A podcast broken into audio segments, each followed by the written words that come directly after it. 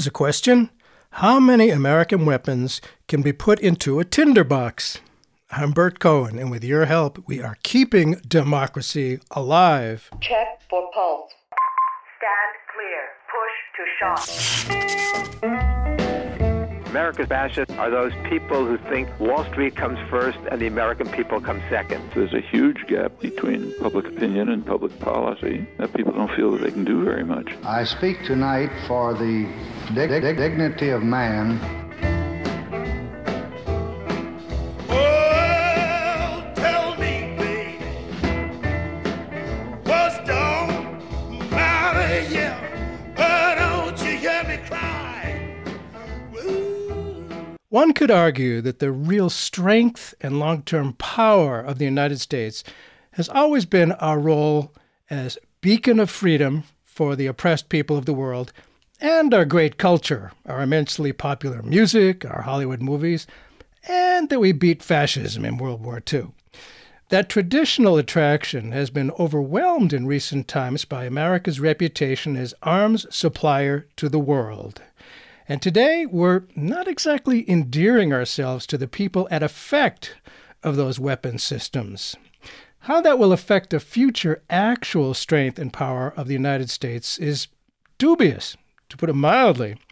While powerful regimes in places like the Middle East know they can depend on a supply of ever more deadly weapon systems, the people of those countries and the world in general are all too aware of who makes and profits from those ever more efficiently delivered death and destruction machines.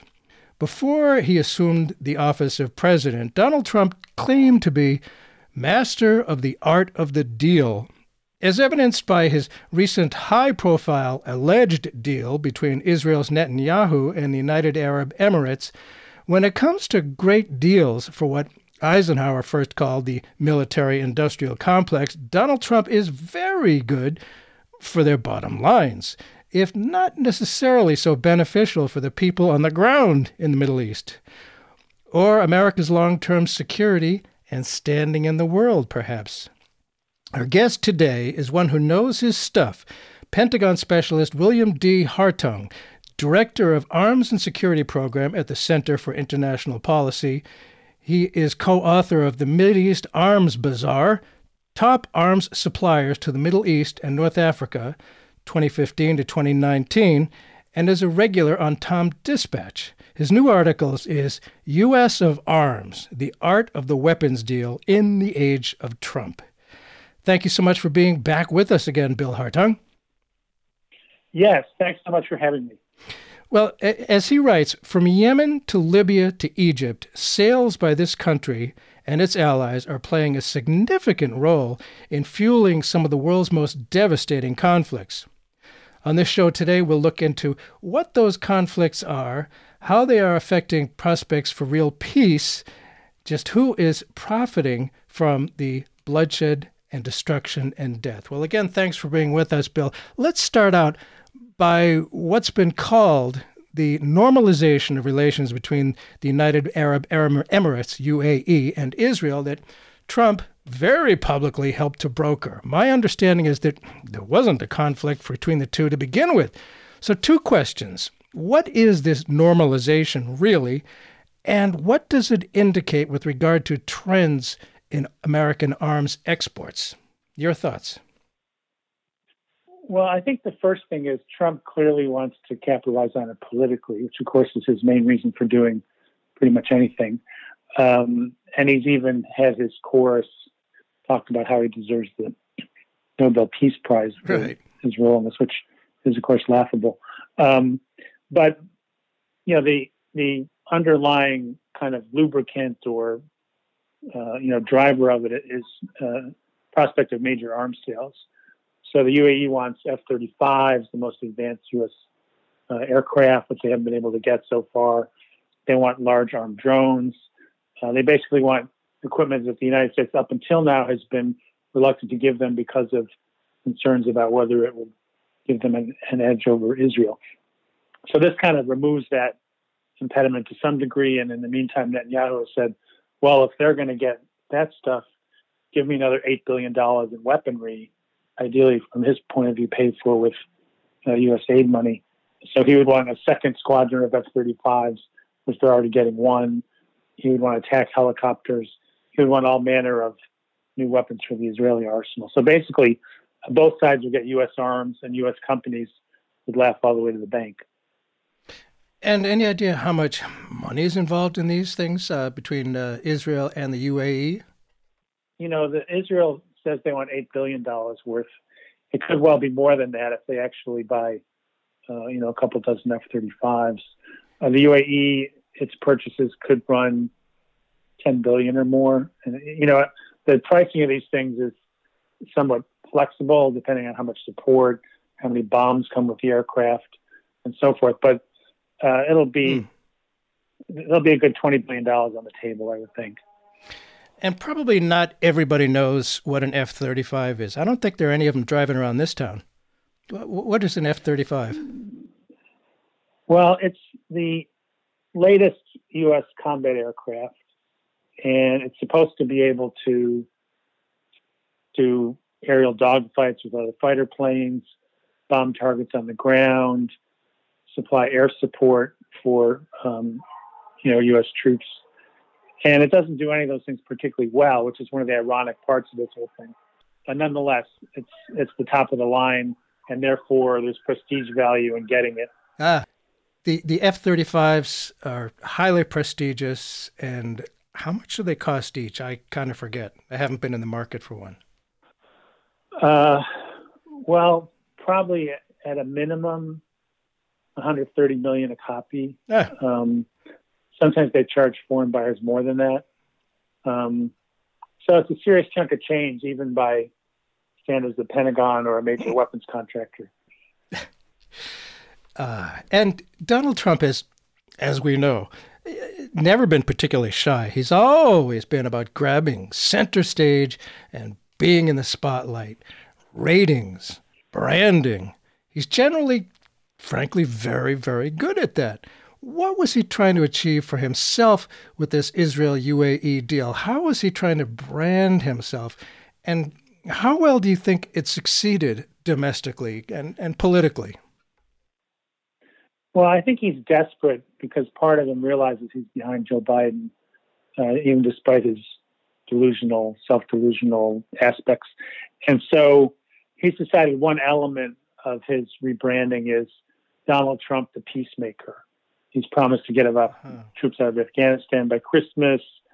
He's uh, brokered this UAE Israel deal. Also, Bahrain is going to recognize Israel. Uh, they can't get an actual Middle East peace agreement that would help the Palestinians. Right. So this is kind of a pale reflection of that. Um, but he wants to kind of people to forget that he's stepped up drone strikes. He hasn't ended any of the wars. He's been in many ways more aggressive uh, than Obama was, who was unfortunately no peacemaker himself. Yes. Um, so it's a lot of it is that kind of you know I'm the guy who's going to make the world safer by bringing peace, and I'm the only one who can do it uh-huh. because I'm the master. I'm the master deal maker. Um, and you know I have such a tight relationship with Israel. This is going to help throughout the region, and of course he's taken care of the Gulf states with all manner of uh, weapon sales. Uh, yeah, Gulf states. They have such uh, enthusiasm among, among their populace for their rule. We'll get to that as we go on. And, and you say that, you know, Trump has a, quote, penchant for exploiting foreign and military policy for his own domestic gain. I'm not sure, you know, how unique among presidents that is. I mean, a lot of people miss the Obama presidency, despite him. I mean, he received the Nobel Peace Prize, as did Henry Kissinger, who I think, really degraded the prize in general. But Obama obviously was no peace dove.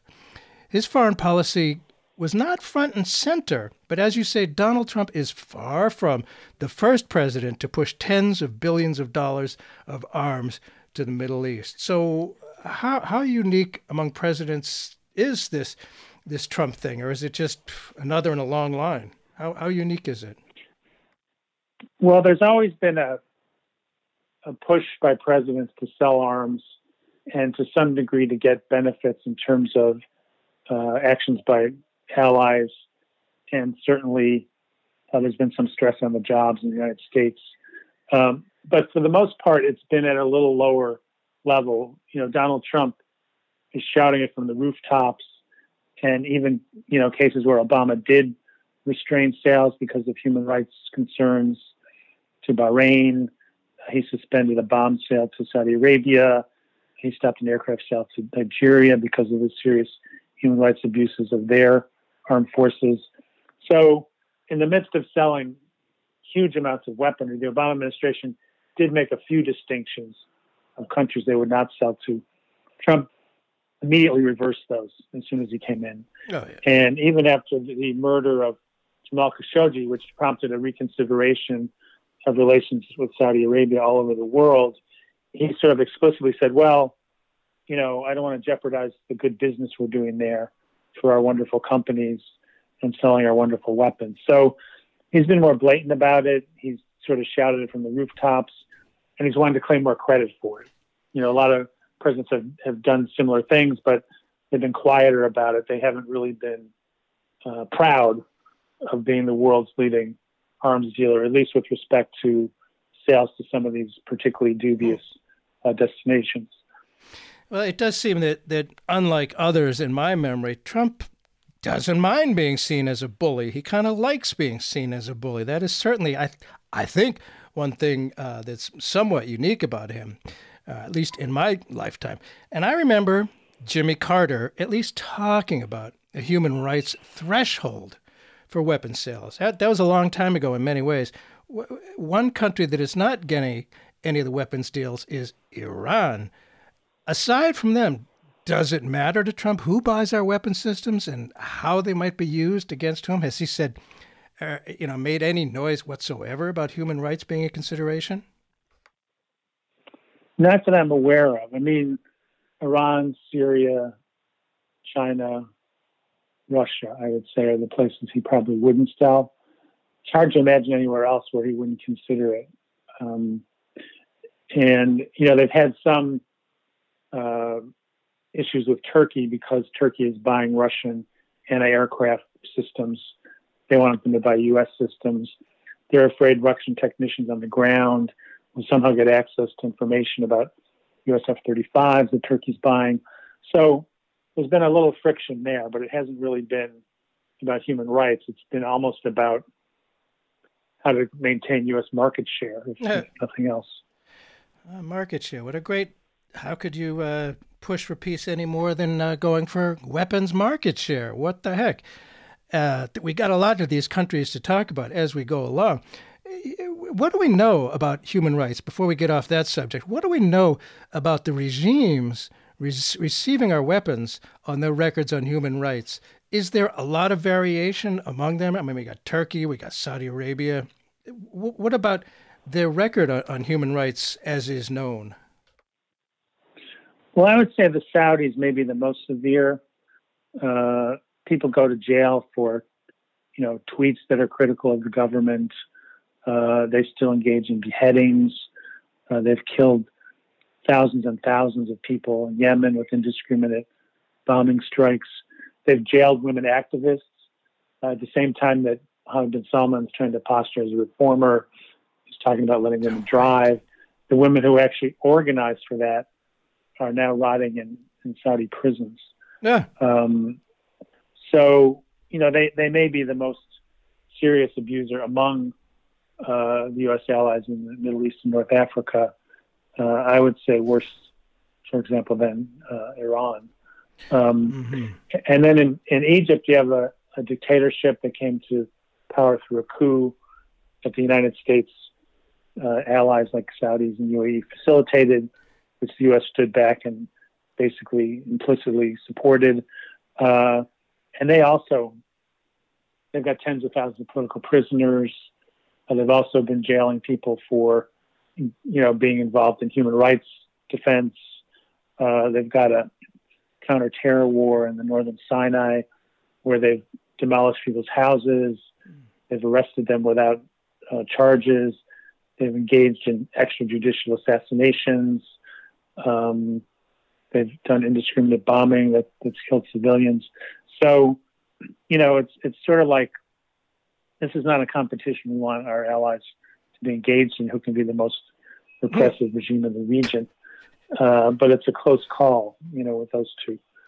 Um, Yeah, amazing. But they have a lot of money, so what the heck? You know, why should that stand in the way? For those who may have just tuned in, Bert Cohen here. The show is Keeping Democracy Alive. Our guest today is Bill Hartung, uh, Pentagon specialist who is uh, director of the Arms and Security Program at the Center for International Policy. We're talking about uh, U.S. of arms, uh, the art of the weapons deal in the age of Trump. And one would have to be living under a rock not to see that America's national security and building good international relations does not ever seem to drive this president. Uh, clearly, everything he does is for his own political benefit. Your, your article brings up Trump's visit to Saudi Arabia in 2017 in the first year of his office. Of course, the Saudis, like the Chinese and every government in the world, knows uh, they put on grandiose ceremonies and generally boosted Trump's ego. Uh, that's everything to him. He loves that kind of stuff. Of that trip, Trump gloated that the sale of weapons to the Saudis would mean jobs, jobs, jobs in the United States. He'd, he'd be, he there'd be a half million jobs created. Not that Trump would ever exaggerate, but what was the real number of jobs created, and uh, in what states were those jobs supposed to be? Well, as far as I can estimate, based on the money that's actually flowing at the moment, it's probably twenty to forty thousand jobs uh, versus the five hundred thousand or more that Trump said. So, a tenth or a twentieth of what he claimed, um, and it may be even less than that because some of the new deals involve part of the production being done in Saudi Arabia. They want to produce half the value of anything they buy by 2030. So they're trying to build their own arms industry. U.S. companies like Boeing and Raytheon are helping them uh, to do it. Um, and the thing about the Trump, uh, you know, arms deal was that a lot of it was made out of smoke and mirrors. I don't know if you can build something out of smoke and mirrors. That may be a bad metaphor, but anyway, it was smoke and mirrors. And he, um, you know, he talked about a hundred ten billion dollar arms deal. Uh, much of that was uh, stuff that had already been cleared Congress under Obama. Much of it were things that would have happened 10 or 15 years away, totally speculative. Uh, the actual deals that he included at the time were about 14 billion or so. So again, maybe a tenth or so of what he was talking about. But before he went over, there was a meeting with Jared Kushner uh, and some uh, Saudi diplomats where he actually got on the phone, Kushner, with the head of Lockheed Martin and basically said, "What do you got for me? You know, we're building this deal. Uh, we want the biggest number possible, and um, you know, can you give them a good price on a missile defense system?" So they threw in a $15 billion missile defense system into this package based on a personal appeal from Jared Kushner to the CEO of Lockheed Martin. So it, it was quite blatant. Um, more so, I mean, it, part of it is maybe we're learning a little more than we did at some of the past ones, but I've looked pretty closely at the operations of other uh, administrations, and I don't remember anything quite this blatant, just in terms of let's pump up a number for the president to give in a speech in this country so it can claim he's a big jobs creator. And if it happens to be made up of whole cloth, so be it. You know. I laugh, but it's it's not funny at all. And I, guess you know it used to be the case that at least uh, Jimmy Carter thought that Americans cared about human rights. I, I, you know, there's people want, and the only real, I, I, I think some would argue, benefit of uh, to national security of, of weapon systems is the jobs they create. I happen to think a lot of other jobs, a heck of a lot more jobs, could be created other ways, but that's a different story. No, so to, to follow what you said about his deal in 2017, those weapons, as you say, aren't just sitting in warehouses or being displayed in military parades. I know Trump was so disappointed he never got a military parade. What do the people of Yemen know about their use that the vast majority of Americans do not know? Well, you know, as a preface, for many years, the U.S. sold tens of billions of dollars to the Saudis, and they weren't used. It was more of a prestige thing for the Saudis. The real deal was you buy our weapons, we'll come and defend you in a pinch, as they did in the first uh, Gulf War in 1991. Um, so it's, you know, easy access to your oil, we'll protect you. You have to buy our weapons to defray some of the costs of what we're spending on your oil. So it was almost like a protection racket. Uh, but then they started using them in March 2015 in the war in Yemen, which at that time, uh, Mohammed bin Salman was the crown prince now, was the defense minister. It was really his war. They were going to go in there. Uh, they were going to defeat the Houthi rebels who had been firing a few rockets over the border and who the Saudis did not want to take over the government there uh, in, in the Yemen. Uh, but they immediately started bombing civilian targets. So they hit funerals, marketplaces, weddings, a school bus carrying 40 children, uh, thousands and thousands of civilian deaths. The Saudis using U.S. bombs and U.S. aircraft to do it. Uh, and then on top of that, the Saudi coalition, which includes the UAE, imposed a naval blockade that made it hard to get uh, humanitarian aid in. Uh, and they weren't alone. The Houthi also would, would block aid on the land, and they would ask for, you know, payments and bribes to get the stuff moved and so forth. But as a result of that, um, more than 100,000 uh, Yemenis have died in this war in the last five years. Uh, millions are on the brink of starvation. They had the biggest cholera outbreak in living memory, which should have been preventable. Mm-hmm. But the Saudis had been um, bombing the water treatment plants, so people couldn't get uh, clean water. And now, of course, they're very vulnerable to COVID 19 because a lot of their uh, medical infrastructure and their hospitals have also been destroyed in the war. So it's the UN has called it the world's worst humanitarian catastrophe. It's hard to know if you look at what's happened in Syria, how to compare the two, but it, it's certainly uh, those two uh, are by far the uh, most devastating wars, not just in the region but in the world. I do find it curious. I it, it I'm trying to figure out why the Saudis are doing that. It seems like they picture Yemen as a proxy war between the Saudis and their hardcore competitor, in some sense, of Iran. But but Yemen is a a sovereign country, and uh, is it just so they can show off to Iran? I mean, Iran is not. I don't think uh, have have any anywhere near the same uh, investment in, in Yemen that the Saudis do. What what is going on with why are the Saudis doing that? Well, publicly they certainly claim it's about Iran, uh, but as you pointed out, Iran is a minor player in this war. After the Saudis went in, they started supplying some small amounts of weaponry to the Houthi rebels that the Saudis were fighting uh, but nothing compared to what the U.S. and the UK are supplying the Saudi side. Um, and the Saudis have wanted to control Yemen in order to have a sympathetic government on the border mm. uh, for years. And they actually uh, proselytized their version of Islam on, along the border, uh, much to the chagrin of the, the Houthi uh, people who were living in that region and who had a different version of Islam. So that that was the first provocation.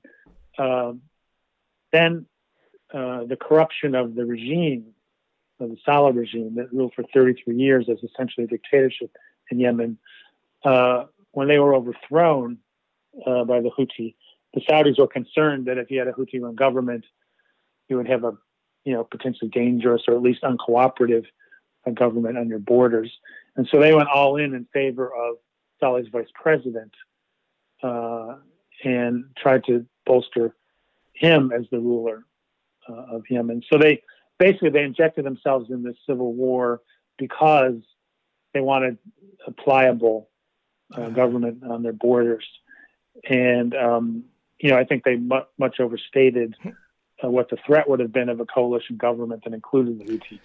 But nonetheless, that, that you know that, that's much more why they did it than anything to do with uh, Iran. And of course, uh, there was the issue of hubris that um, uh, Mohammed bin Salman thought this could be concluded in a matter of weeks, and now we're on five years. Uh, so it's kind of akin to some of the U.S. wars where we've been told, "Oh yes, we'll go in, we'll clean this up quickly, we'll be out of there." hmm And of course, now we're been in Afghanistan for going on 20 years. So Yeah, there's certainly been no lack of that, saying, ah, the troops will be home by Christmas. This will just be uh, a jolly little war. Yeeks. Um, but you, you you mentioned very briefly that the UK is also, you know, they, they do weapons as well. The U.S. is not the only supplier of weapons systems to the Middle East market. Who who are the others? What are their shares? Do you think? And do they? Does everybody supply the same customers? Well, the, the next biggest supplier is Russia, uh, but they the U.S. has about half the market. Russia's at about 16 percent. So the U.S. supplies three times as much weaponry to the region as Russia does. Russia has a much smaller list of clients. Uh, you know, they support uh, the opposition groups in uh, Libya. Uh, they support the Syrian regime and Iran, and they have a piece of the Egyptian market so they, they have four places where they're significant suppliers out of the 19 countries in the Middle East and North Africa. U.S. supplies as top supplier to 13 of those 19, about two thirds. Um, then you've got France. France sells to Egypt and to Qatar, a few other places. Again, a modest number of clients, but you make a few fighter plane deals. It's, it's big money, as they've done with, with Qatar. Um the UK is further down the list, and their main client is Saudi Arabia. And the U.S. and the UK together supply about 80% or more of the Saudis' uh, imported weaponry. Uh, and there's been a big controversy in the UK, uh, at least as much so as here, about why they're still continuing to supply Uh-huh. the Saudi regime. There was a there was a court case which initially uh, ruled that they had to stop supplying Saudi Arabia because of their own laws and their uh, adherence to the Global Arms Trade Treaty. That was overturned on sort of a combination of a technicality and basically a lie. You know, basically the, the government said, well, and they got the court to agree with them. We don't know whether the Saudis are intending to inflict these uh, humanitarian casualties. Therefore, we can keep selling. So it was Ah. it became instead of instead of the reality of what was happening, it became this argument about intent. And of course, I believe it is intentional because you don't kill that many people by mistake, and you don't hit that many targets. Many of which they've actually got a list of targets they're not supposed to bomb, and they've been hitting them repeatedly. Hmm. But anyway, so the UK, there's been a big uh, controversy, um, and then Germany has some places that they supply, as does the Netherlands, but at at a much lower level. And then if you look at things like small arms and drones, there are, you know, it's it's a more competitive market. China has sold drones to the UAE and to the Libyan opposition, which have been used in those conflicts. But China's overall uh, percentage of the market in the Middle East is less than three percent. So this notion that China's going to rush in and fill the gap Uh-huh. if the U.S. stuff's selling to the Saudis, it doesn't really jibe with the reality. Interesting. Yeah. I, the the so it's pretty much the same sides that get the big weapon systems. I mean, the, the Palestinians, eh, not so much. They get the rocks and small rockets, I guess. But advocates of continuing arms supply to the Middle East and North Africa insist such sales are, to quote your article, a force for stability and a way to cement alliances, counter Iran, or more generally, a tool for creating a balance of power that makes armed engagement less likely. End of your quote. So, would it not be dangerous if the United States slowed or cut the supply of weapons in this argument? Would that not radically upset what may be a fragile balance of power? Your thoughts? Well, I think the first thing is there is no balance at the moment. If you look at war in Libya, war in Syria, war in Iraq, war in Yemen, um, the, the Egyptian counter-terror operations in the northern Sinai, uh, Israel's uh, periodic, uh, you know, devastating attacks on Gaza. Right. Um, So if you're on the receiving end of these things, you hardly feel that you're in a stable region where the balance of power. Um, the power, there's too much power in the hands of the wrong people, uh, and giving them more weapons will just lead to more war.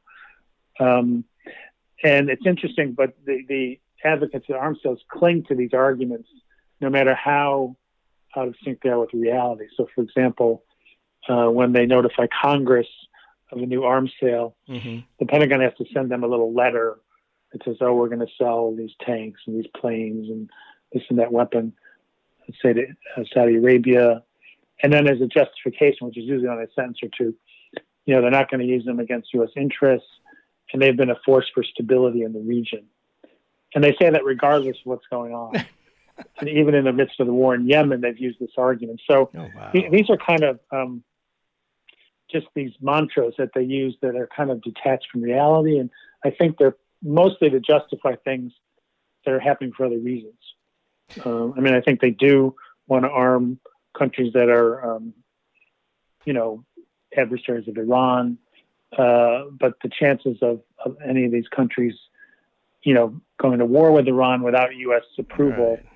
Is pretty unlikely. There, there were some battles with Israel during the Bush period about whether Israel would start the war and force the U.S. to come in. Um, but the U.S. military, for the most part, does not want to have such a war because they've looked at Iraq.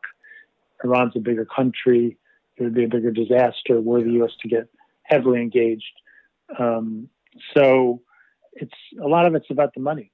You know, it's about the money, and, and it's it's about uh, political support. You know, historically, the Saudis had voted with the U.S.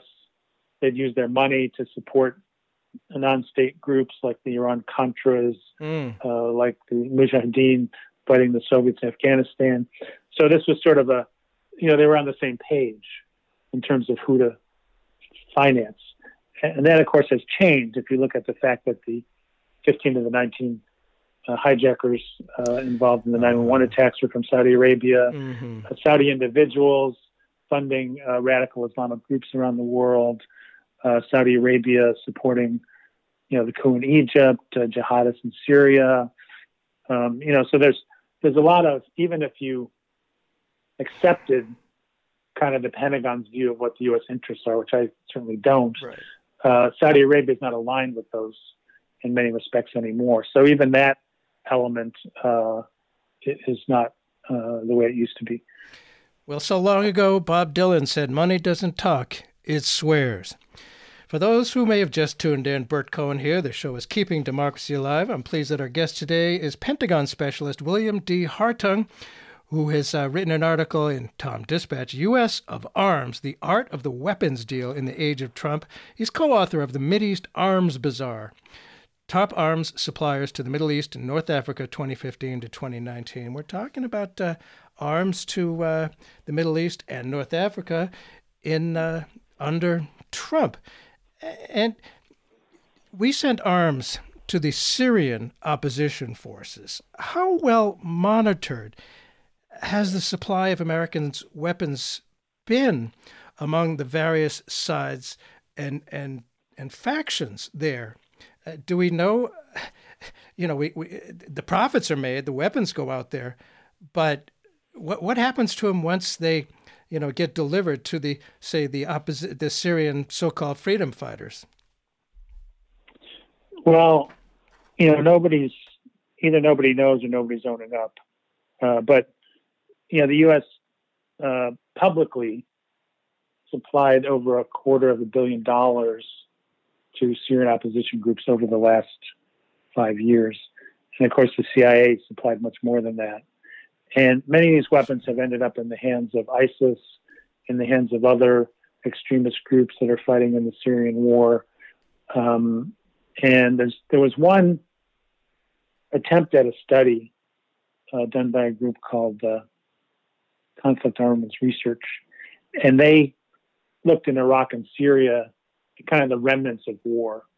You know, the markings on the ammunition when uh, after ISIS had rolled through and that kind of thing, and large amounts of the weaponry used by ISIS came from uh, captured weapons that had been supplied by the United States or its European allies. So um, a lot of it ends up on both sides of the conflict. That, that happened in Yemen, where the Saleh government's arsenals were raided by the Houthi. Then Saleh aligned himself with the Houthi, and some of his people that we had trained and armed were fighting against the Saudis. U.S. was arming the Saudis, and also some of the weaponry was leaking into the hands of Al Qaeda in the Arabian Peninsula, Mm. partly through the UAE. So you had this mess where literally every faction in the war had some kind of U.S. weaponry. Uh, same thing happened when Turkey went into northern Syria, where the Syrian opposition had been armed by the United States, and Syria was bombing them with U.S. supplied aircraft. Um, so that you know, I don't think anybody could justify that kind of a mess, but it, it happens more often than uh, one would imagine. Oh, what the heck? It's profitable. Who cares? Um, eh, sorry for the little sarcasm there, but got to be. And the Kurdish forces. The Kurdish forces were some of the best, most effective fighters against ISIS, notably cert- uh, Kurdish women, actually. But the forces of Erdogan's Turkey are in receipt of a lot of our weapons. And do we know if those weapons, our weapons, are being used against our very important Kurdish allies who helped us uh, defeat ISIS? What about Turkey? Oh, no doubt, no doubt, because the entire uh, Turkish inventory of combat aircraft are U.S. supplied F-16s. Uh, about two thirds of their armored vehicles come from the United States. Uh, so they couldn't wage war without using U.S. weaponry, essentially. And Iran.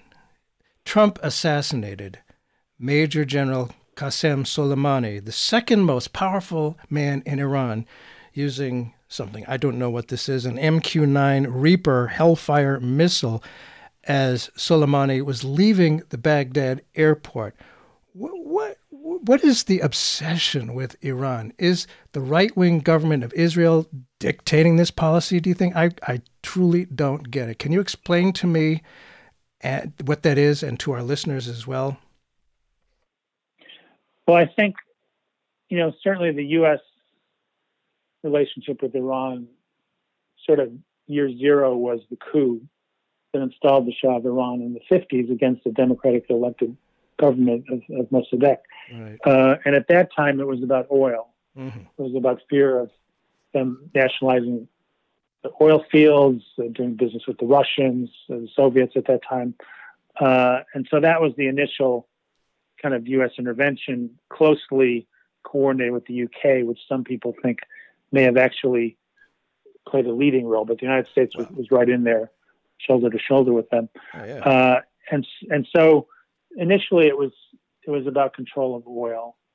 Um, then of course you had the rise of the Khomeini regime in '79, and uh, you know radical Islam of the Iranian stripe, and so they argued that Iran was going to somehow dominate the region. They certainly do have allies there. They have Hezbollah, to a lesser degree Hamas, to a much lesser degree, you know, they sell some weaponry to the Houthis. So, um, you know, they're a player in the region, Sure. but they're not, um, you know, uh, engaging in the kinds of activities, for example, that Saudi Arabia is, where they're uh, destroying an entire country. Um, so, under Obama, of course, you had the Iran nuclear deal, which was negotiated not just by the United States, but by our European allies and Russia and China. Very rare uh, example of Yeah. that kind of cooperation. And that could have been an opening to talk about uh, more of a normalized relationship with Iran. Um, Obama said near the end, maybe we need a cold peace between Iran and Saudi Arabia, where we're not Mm. picking sides, because you know neither of them is is a budding democracy by any means. Sure. Uh, but but nor should you be stoking that rivalry and, and, and making it more likely that they might go to war or fight out their differences in other countries.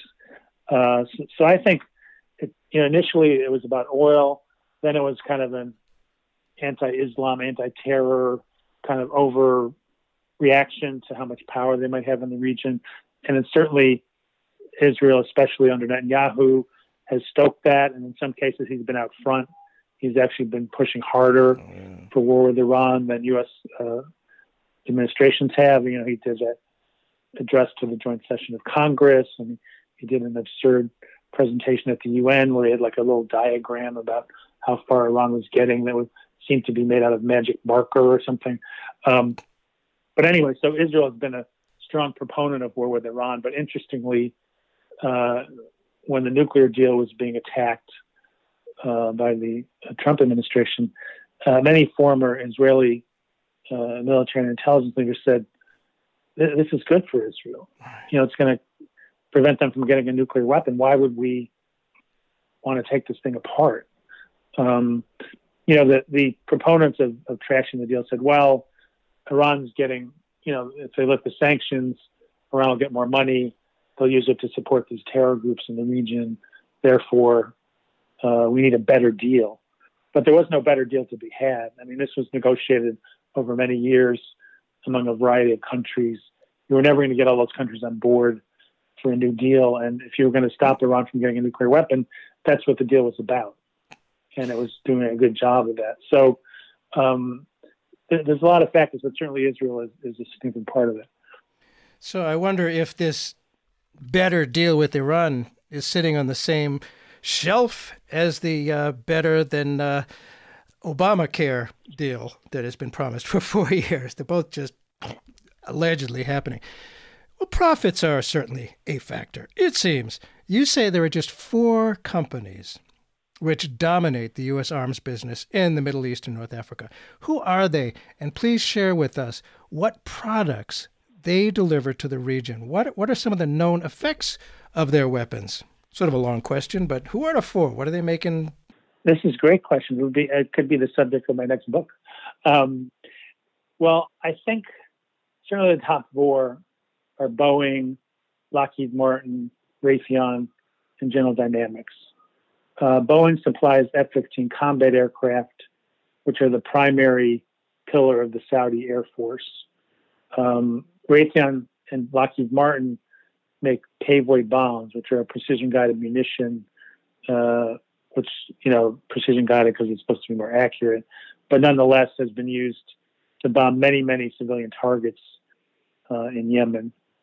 Um, and then General Dynamics mostly supplies. Well, they, they, make some of the bombs that are being used in Yemen, but they also build uh, M1 tanks, which have been sold to Egypt, Israel, uh, Turkey, and uh, the Saudis, among others. Um, and then in Egypt, uh, you know, a lot of the counterterror activity against civilians has used uh, Apache helicopters, which are built by Boeing. Uh, Lockheed Martin makes the Hellfire missile, which was, as you mentioned, used in the, in the murder of Soleimani. Um, so uh, they've got a lot to answer for. Uh, and it's interesting because the New York Times did a recent piece where they talked to people in the State Department who said that they were actually worried if they kept selling to Saudi Arabia, given how they were using the weapons, that they would be subject to charges of war crimes. Mm-hmm. So, our, you know, people in our own State Department were quite aware of how serious this was. The companies, if you ask them, say, well, we just do what the government tells us to do. We're just following U.S. policy. And of course, that's not entirely true because they work overtime to influence U.S. Sure. policy. So it's not just being handed over to them by some omniscient overlord and they have to follow orders. Mm-hmm. Uh, they're they're in a symbiotic relationship with the Trump administration, other administrations. So, for example, Mark Esper, the Secretary of Defense, was the chief lobbyist for Raytheon. Mm-hmm. Um, there was a guy at the State Department, Charles Faulkner, in their legal department, who repeatedly pushed to um, give the Saudis a clean bill of health about their human rights abuses so U.S. weapons flows could continue. He also helped engineer an emergency declaration where they tried to end run Congress for a sale to the Saudis that Congress was going to vote uh, down.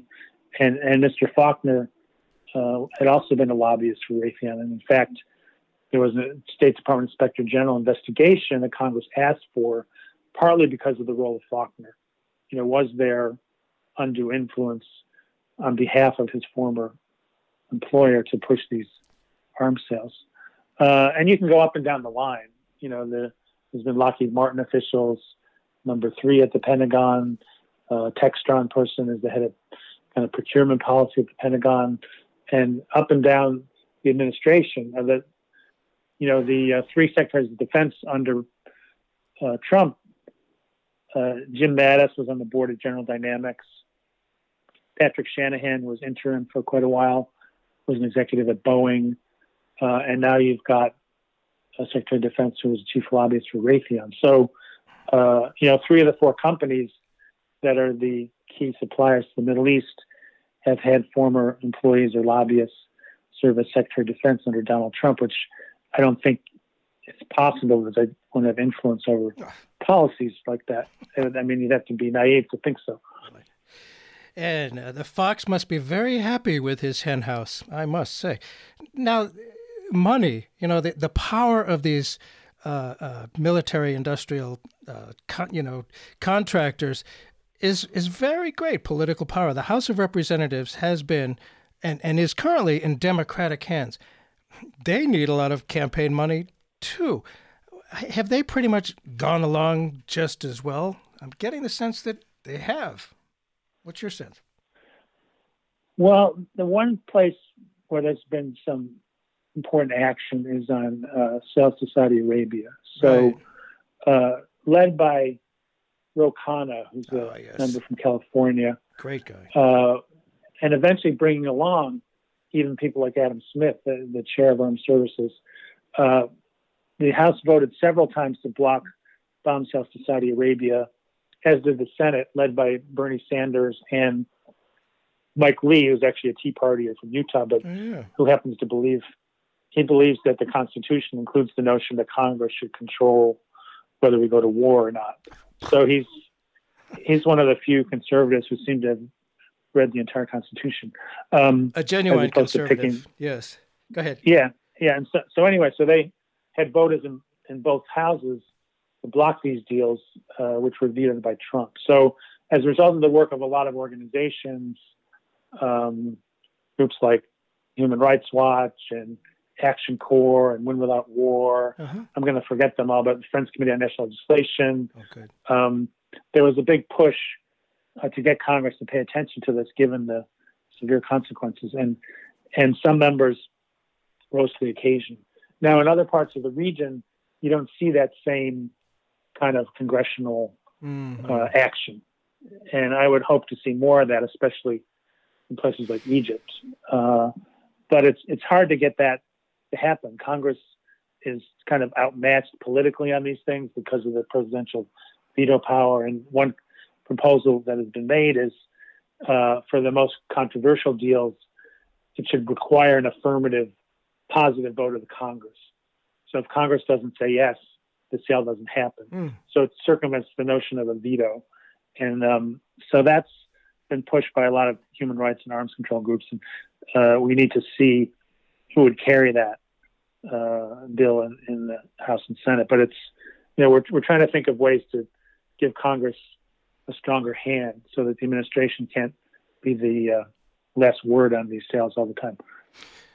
Uh, it wouldn't be nice. The Constitution is pretty clear on going to war, and they've slipped around there quite a bit. For those who may have just tuned in, Burt Cohen here. The show is Keeping Democracy Alive. Our guest is Pentagon specialist William Hartung. We're talking about the U.S. of arms, the art of the weapons deal in the age of Trump in the Middle East and Northern Africa. Now, interesting when when Congress did vote down the bomb sale to Saudi Arabia, the president vetoed the measure, declaring it an emergency. Uh, and you write that at the behest of Congress, the State Department's Office of Inspector General then opened an investigation into the circumstances surrounding that declaration of an emergency. That's an interesting story. Share that with us, please. Well, uh, you know, it wasn't an emergency. I mean, they, they tried to say, well, you know, Iran might strike at any moment, and therefore we have to shovel these weapons to these countries. First of all, UAE and Saudi Arabia have arsenals far superior to what Iran has. If you're talking about planes and tanks and, com- um, you know, pretty much a whole array of combat equipment. Uh, so the notion that they needed this new infusion to fight Iran made no sense. Now, what it did have in that package was more bombs, and the Saudis needed more bombs to prosecute the war in Yemen. That's what it was really about, but they didn't want to say that. Um, and also, some of the things they were selling to the Saudis outside of the bombs were going to take many years to deliver. So the notion that, oh, yeah, it's an emergency, let's sell them something that they'll get three years from now, was, was not um, credible. Uh, so Eliot Engel, the head, who was then head of House Foreign Affairs, asked for an investigation of, you know, how could they justify this emergency declaration? And the inspector general in charge of that, a guy named Steve Linick, uh, seemed to be coming to the conclusion that it was improper and that perhaps it, that impropriety uh, reached to the top levels of the State Department. So Mike Pompeo fired him. Uh, and, and then they brought another person in. That person was fired. Finally, they came out with the report and they said, well, we find no wrongdoing on the part of State Department of administration. However, there was a little uh, tag on, which was interesting, in which they said, uh, however, we don't believe that the State Department has been, or the administration as a whole, has been uh, taking care to see that the Saudis are not abusing human rights in their use of U.S. weapons. So even in this kind of whitewashed report, there was that kind of damning section. Uh, they also said that the Saudis had gotten about $10 billion in weaponry and spare parts that had been uh, snuck under the radar and, and not reported to Congress. Uh, the way they did that was there's a there's a dollar threshold at which congressional notification kicks in. So they just said, all right, well we'll we'll carve it up into these smaller packages, all of which fit mm. below that threshold, oh and then we can just sell the stuff. Nobody will know the better. Uh, and this was during a quite hot period of the war, so Congress had no ability to provide oversight because they weren't aware that these deals were happening. Ah, as Bob Dylan said, money doesn't talk, it swears. Well, Joe Biden, he is running for president. I don't think he's as hawkish as Hillary Clinton was. What I what kind of foreign and military policy might we expect if Joe Biden wins? Do you think there might be a change of policy regarding the Saudi onslaught of Yemen and and these weapons deals that we're talking about? What do you think about Joe Biden and his policies? Well, the Biden campaign and Biden himself have said they would stop sales to Saudi Arabia over the Yemen issue uh, if he were to be elected. Uh, he's also said he would try to re-engage with Iran and revive mm. the uh, nuclear deal. Uh, he said that he wants to have uh, extend the New START agreement, the nuclear arms agreement with Russia, and have further discussions about arms control with Russia. So there's there's some areas where there would be clear differences. He talks about ending the forever wars, but then he his version of that includes uh, counter-terror operations that might involve drone strikes, special forces. So that's not dramatically different from what's happening now. So uh-huh. so that would be an area where um, there'd be some work to do, you know. But but I think there are a, a number of, of key areas. There's also a there was a sentence in the Democratic platform that said uh, essentially we can defend the country for less, spending less on the Pentagon. And there's going to be a debate whether you know how much less, five dollars less, hundred billion less. You know, the, the, the definition of less will be up for grabs. Um, but uh, anyway, so there's there's some promising elements there that are not present currently. Um, but any administration, when they come in, is yeah. under immense pressure, including from uh, these lobbies that we've been discussing. Sure, so sure. Uh, even, even, the uh, positive elements would be subject to, uh, you know, political tussle. There always has to be pressure. People forget that, but there always has to be pressure from the people in the streets. And if Biden wins, it's going to have to be a lot of pressure. So, just again, if not for the U.S. supplying weapons, would that would the region not further destabilize? Uh, no. I mean, the weapons are mostly backing up some of the most repressive regimes in the region. Those regimes, I think, are making the situation worse, both, mm-hmm. you know, worse. You know, first of all, because the impacts on their own people, people in neighboring countries, but also they're not creating any alternative political space. So there's been a lot of pushback, a lot of recruitment by uh, terrorist organizations based on the fact that people have no redress. Uh, You know, they have no way to to push back in a in a nonviolent political way against these regimes. So I think were you to pull back, were you to put conditions on these sales, uh, were you to play more of a diplomatic role in the region while respecting the right of the people in the region to take the lead, not imposing Mm. deals on them, uh, I think you could you could come out with a more stable situation ultimately. Boy, I sure hope so. If people are interested, this, thank you so much for being with us today. This is very, very uh, informational. If people are interested in following your work, uh, Tom Dispatch, is there something else you can point people to? Uh, well, they, there's a page of pretty much everything that I work on at um, uh, Center for International Policy's website, internationalpolicy.org. Ah, oh, good. I also do an occasional column for Forbes, uh, and- which I don't know why they are letting me do this, but I'm glad they are. And um, Take the money. and so if you if you just Google William Hartung Forbes, those columns will come up as well. Thank you so much. Very, very interesting. And uh, maybe we can have a change. It's possible. People got to push. Thanks so much, Bill Hartung, for being with us on Keeping Democracy Alive. Well, thank you for having me. Always a pleasure. Thank you. Thank you.